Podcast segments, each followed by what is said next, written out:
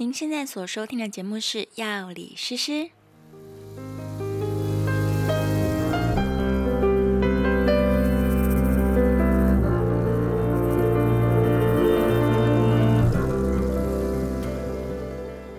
Hello，好久不见了，大家，你们这个礼拜过得好吗？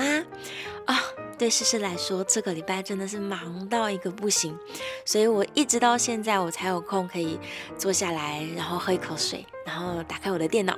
来跟大家聊一些新的话题。但是我也非常感谢，就是在这段期间有聆听我节目的听众朋友们，然后大家也都给了我非常多正面的鼓励哦，让我更有勇气能够继续努力下去，来跟大家分享更多更多这个我生活当中的一些嗯有趣的，或者是我觉得值得深入讨论的问题。呃，在上上礼拜的时候呢，我在。厌世大叔恰吉老罗的频道里面，就是跟我的好朋友，他是一个非常资深而且很认真的演员哦，老罗，来跟他聊一下我为什么会想要开这个频道。那当他听到我说，哎，我一开始讲的是健康话题的时候，你知道，据老罗他自己所说啊，他就是那种吉娃娃型的男生，嗯嗯，吉娃娃型的男生是怎么样？可能你们可以 Google 一下，我就在这边不便多说了。好，但总而言之，他。听到我说我一开始在聊健康话题，他就说：“哎，那你应该要赶快来讲性功能障碍啊，很多人都需要。”哎，啊，其实没有错，性功能障碍就是在我的规划当中其中一个题目。不过既然呢，老罗已经提到了，那我们不如呢就抢先来讨论这个，对很多人来说，它是非常困扰，而且难以启齿，是一个非常非常严肃的话题哦。我们今天呢会在节目当中，呃，粗略的跟大家来讨论一下，就是关于男性的性功能障碍，它大致上面的分类，以及目前呢主流的治疗方式。希望可以在大家就医之前呢，先有关于性功能障碍的一些概略性的轮廓。那如果能够帮助你对于自己的状况更加了解的话，也许就可以让你鼓起更多的勇气来向医生寻求治疗哦。因为呃，很多的人可能都会觉得很害羞，或者是他很难以启齿，他不知道要怎么样跟跟医生寻求帮助，或者是跟朋友，甚至是自己的家人哦，来分享这个性功能障碍的问题。但是我还是希望呢，大家可以鼓起勇气来接受正规的医疗，让医生可以真正帮助你解决掉，从根本上解决掉引发你性功能障碍的这些原因。我们依照生理反应的阶段呢，大致是可以把它分成是欲望期的障碍、兴奋期的障碍跟高潮期的障碍这三大类。那在欲望期的障碍这个部分呢，其实我在老罗的节目当中有提到哦，现代人尤其是年轻人，为什么很多人可能他都呃没有性行为，或者是他没有性行为的欲望，这是个成因。比较会是因为呢，现在的这个声光刺激实在太多了。就是如果我们把性行为当成是娱乐的其中一个项目的话，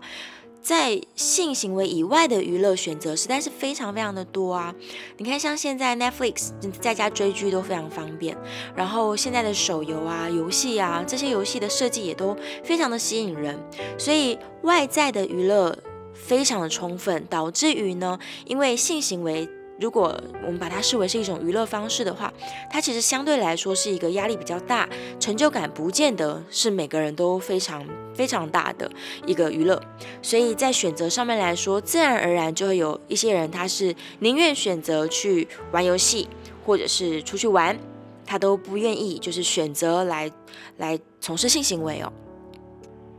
那另外还有一类的人呢，他们其实是因为生活的压力太大了，所以呃导致于他因为生活上面过度的繁忙，例如工作压力很大啊，或者是有很多的烦恼啊，思绪没有办法镇静下来啊，导致于他其实没有心思去思考关于就是性的欲望这件事情。那这一类的人，他其实是因为压力导致于他的性欲是减低的。那以上的这一类的人呢，他们其实性功能是正常的，他只是因为缺乏欲望，他是欲望低下，所以他们就不会有性行为的这个想法。那如果要做治疗的话呢，应该是要从自己的心理因素上面去做解决吧。如果说他的伴侣有抱怨说，诶，为什么你都对我没有欲望？那有可能其实错误不是发生在伴侣身上哦，可能是因为这个人他就是其他的选择因素或者是压力因素导致他缺乏性欲，他就不想要从事性行为。哦，然后补充一下哦，有一些人他是因为性挫折，所以导致于他对于这个性行为是缺乏欲望的。那这些性挫折有各式各样复杂的成因，有些人可能是在青少年的时候啊，可能是第一次性行为的时候不是很顺利，或者是呢他哦，也许有一些是犯罪行为，例如是他可能被性侵过，或者是他可能总之有一些不愉快的关于性的回忆，那导致于呢他对于这件事情从根本上是抗拒的。那这样子如果要克服这个呃性欲低下的障碍的话，也许就需要这个心理辅导、心理医生的介入来帮助他，就是能够把这个问题给度过去。好，接下来我们要聊到的是关于这个兴奋期的障碍哦，它又可以称作勃起功能障碍，或者是呃俗称叫做阳痿啦。嗯，这个勃起功能障碍呢，其实它的成因我们也大致可以把它分成三大类，一个就是心因性，跟我们前面提到的一样，可能是压力太大啊，或者是它呃。不太想要从事性行为，或者是有一些不好的回忆哦，这等等的心理因素都会造成勃起功能障碍。那另外还有一些人呢，他是器官性造成的问题，例如他有一些心血管的疾病。那其实阴茎里面也都是小的血管，所以有可能他其实是有一些心血管的问题哦，才会造成他勃起功能障碍，或者是一些神经相关或是内分泌相关的问题造成的这个器官性的功能失常哦。那另外第三类呢，叫做依源性造成的。什么叫做依源性？就是例如他可能正在服用某一些种类的药物，那由于药物的副作用，造成他无法勃起，或者是勃起的时间不长。我们举例来说啊，例如抽烟、喝酒、熬夜。糖尿病、心血管疾病跟高血压等等这些状况都会造成我们的血管或者是神经受到伤害哦，那进一步就会导致勃起功能的障碍。那我刚刚也有提到了，有一些药物包含了是抗忧郁药啊、精神安定剂啊，可能有一些降血压的药啊，它们也都会造成我们的这个阴茎没有办法正常勃起。目前呢，在台湾主流用来治疗这个勃起功能障碍的口服药物总共有三种。可是因为我们要避嫌，我们不想让人家说我们 在做药物广告，所以我等一下会用代号来称呼他们。最早出现在台湾的这个蓝色小药丸，它的英文字母是 V 开头，中文的名字呢是 V 开头的，我就称呼它为蓝色小药丸。然后第二个出现在台湾的这个英文字母是 C 开头，中文翻译也是 C 开头的这个药品。它是黄色的，所以我们就叫它黄色小药丸。那最新出现在台湾的呢，呃，强调剂量比较低，副作用更少的，这是 L 开头的，中文翻译是乐开头，它的药品是橘色的，所以我们就称呼它为橘色小药丸。我们先来说这个蓝色、橘色跟黄色三种药丸，它的差别是什么？蓝色跟橘色的这两个药物呢，它的都算是短效型的，它在口服之后大概要三十到六十分钟才会出现效果。哦，其实它们三个都大概吃下去要半小时到一小时才会开始起作用。然后蓝色跟橘色呢，它们的作用是比较短效的，所以大概可以持续四到六个小时。所以应用时机当然是你觉得今天会需要使。呃，有性行为的时候，你在事前先提前把它吃下去，那它就可以持续大概四到六个小时的的功效哦。你可以在例如晚餐之前就先吃下去之类的。那黄色的这颗药丸呢，它在人体内的作用时间比较长，还可以持续二十四小时，甚至到三十六个小时之久。所以你一天只需要吃一次，甚至是你两三天吃一次就够了。然后大部分的人在使用之后，大概有应该是七成的人吧，使用之后都觉得效果蛮不错的。然后，呃，蓝色小药丸呢，因为它的专利期已经过了，所以现在其实是有台厂药，那当然比较便宜，然后在台湾也比较容易取得，那所以在目前来说都是第一线，而且是使用最广泛的一个。那因为黄色跟呃橘色它们的它们的上市时间比较晚了，所以它的市占率就没有像蓝色的那么高。那黄色的这颗药丸呢，因为它的作用时间比较长哦，所以通常是比较适合那种就是心理因素引起的性功能障碍的患者，或者是呢，他的这个勃起功能障碍比较严重，他没有那么容易勃起。像这样子的人呢，如果让他可以每天固定的服用，然后一直都持续是在这个作用期间的话，他就比较不会受到时间的压迫、时间的压力，然后就可以很随心所欲的来使用这个药物，然后来改善他的障碍，所以呃，还有一些人，因为他可能在周末或者是在约会的时候，他才需要性行为，所以他们就也可以在周末的时候才提前来使用，然后可能两三天之后又回到工作时间的，就是 daytime 周一到周五，他就不需要去使用了，所以也可以看你的使用时机来选择你到底要用哪一个颜色的药物哦。然后再来是关于副作用的部分呢，这三种药物都会造成头痛或者是脸脸部的潮红，就是脸会红红的。然后其中呢，蓝色跟橘色这两位，它都会抑制我们的这个视网膜上面的一个酵素哦，所以有些人会有短暂的这个视力模糊，或者是好像戴了一个蓝色的眼镜，就是整个世界变得蓝蓝的。那其中这个蓝色的。小药丸它的发生率又高于橘色这个，所以诶，这蛮好记的，对不对？因为它是蓝色的，所以如果你吃完之后不久觉得哇，我看到整个画面都变蓝的了，这就就是它比较常见的副作用。然后再来黄色的这颗呢，它其实常见的是背痛的副作用，这其实是比较少，就是有人提到的哦。但是有些人的确是会腰酸背痛。然后再来就是呃，因为他们都会。降低血压，所以如果你要使用这三颗药物的话，都一定要跟你的，就如果你有在服用高血压，就降血压的药物的话，一定要跟你的医生做讨论哦。因为例如硝酸盐类的药物，我们就是绝对禁止使用的。然后像葡萄柚汁，我们也尽量不要不要搭配来使用。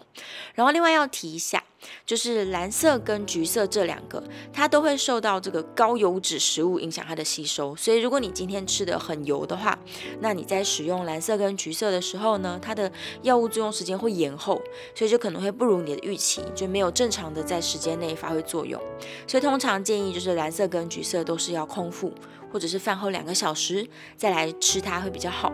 那这个黄色的这一位呢，它就比较不受食物的影响，所以都可以，就是饭前饭后不是影响太大的。那不适合口服药物的人呢，他其实也有别的选择，例如呢，有一种就是你直接把药物注射到你的阴茎。的海绵体去，然后让它可以有这个勃起的效果。可是因为可能很多人对于直接注射就是打针进去会有恐惧感啊，所以其实这个目前不太是一个主流的治疗方法。那最近有一个比较新的方式呢，它其实是非侵入性的，它叫做低能量体外震波治疗。当然是要去就是医院，然后让医生来帮你治疗。它就是利用一个体外的这个低能量的震波，然后它可以呃去震动你的阴茎，然后。造成里面的一些血管可以新生，也就是它会长出更多新的小血管。那这些小的血管呢，就会改善你的阴茎的血液循环，让它更容易充血，更容易勃起，然后也比较持久哦。所以它就可以改善这个勃起功能的障碍，还可以增加勃起的硬度。所以目前其实应该算是一个蛮受欢迎的在门诊的治疗方式。只是因为它没有健保，所以这个完全是自费的。如果你有需要的话，然后它其实也。比较安全，比较不疼痛，所以可以到医院去，然后跟医生寻求，就是先做咨询，去询问他关于这个低能量体外震波治疗是不是适合于你哦。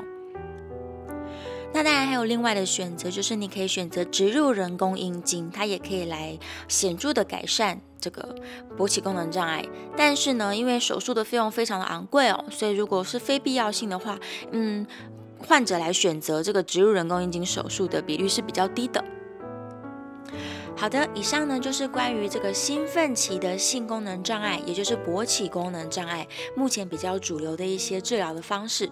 那我们最后要聊到就是高潮期的障碍。其实高潮期的障碍也有分很多复杂的形式，但是呢，当中的这个非常容易达到高潮，也就是俗称早泄的族群，它其实是有药物，有口服的药物可以来辅助治疗的。那这是一个抗忧郁的药物哦，然后它意外被发现说它可以延长男生就是射精的时间，所以就比较不容易那么早就达到高潮，然后就可以辅助来治疗这个早泄的男性哦。呃，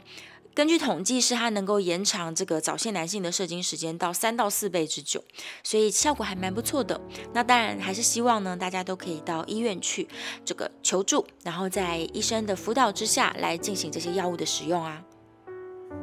好，以上呢，我们就是透过一些呃，我们用医学的角度让大家来理解，就是关于性功能障碍，究竟我们有什么样的方式可以来帮助他们。然后，呃，我是希望呢，能够透过这集的节目，让大家可以更加的理解这个状况。它很多时候是心理层面的。那如果除了心理层面之外，的确是这个我们器官的功能性上面有一些失调的话，也是有药物来可以辅助做一些治疗跟整理。但其实呢，最重要的、最重要的就是。在伴侣之间呢，如果有任何一方产生了这个性功能失调的状况，其实充分的沟通跟互相包容跟理解是相当相当重要的。因为如果呢，伴侣之间因为互相的不理解，或者是不能够原谅对方，然后反而会造成双方哦，不是只有单方面，是会造成双方心理上都有莫大的压力，然后也会造成情侣之间这个感情的断裂。所以，如果在你的伴侣之间，就是任何一方有性功功能的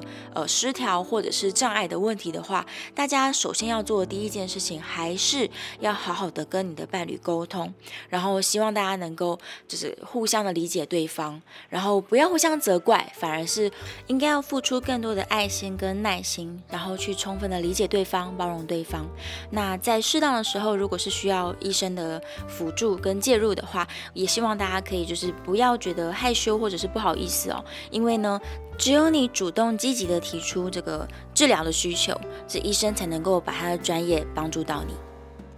好的，以上就是我们这一集的节目内容，希望呢可以帮助到有需要的人。那如果你有更多的问题的话呢，也非常欢迎你可以在我的 IG 留言，把你的问题告诉我。当然，最重要的就是别忘了订阅我们的频道喽。好，我们下一集节目见了，拜拜。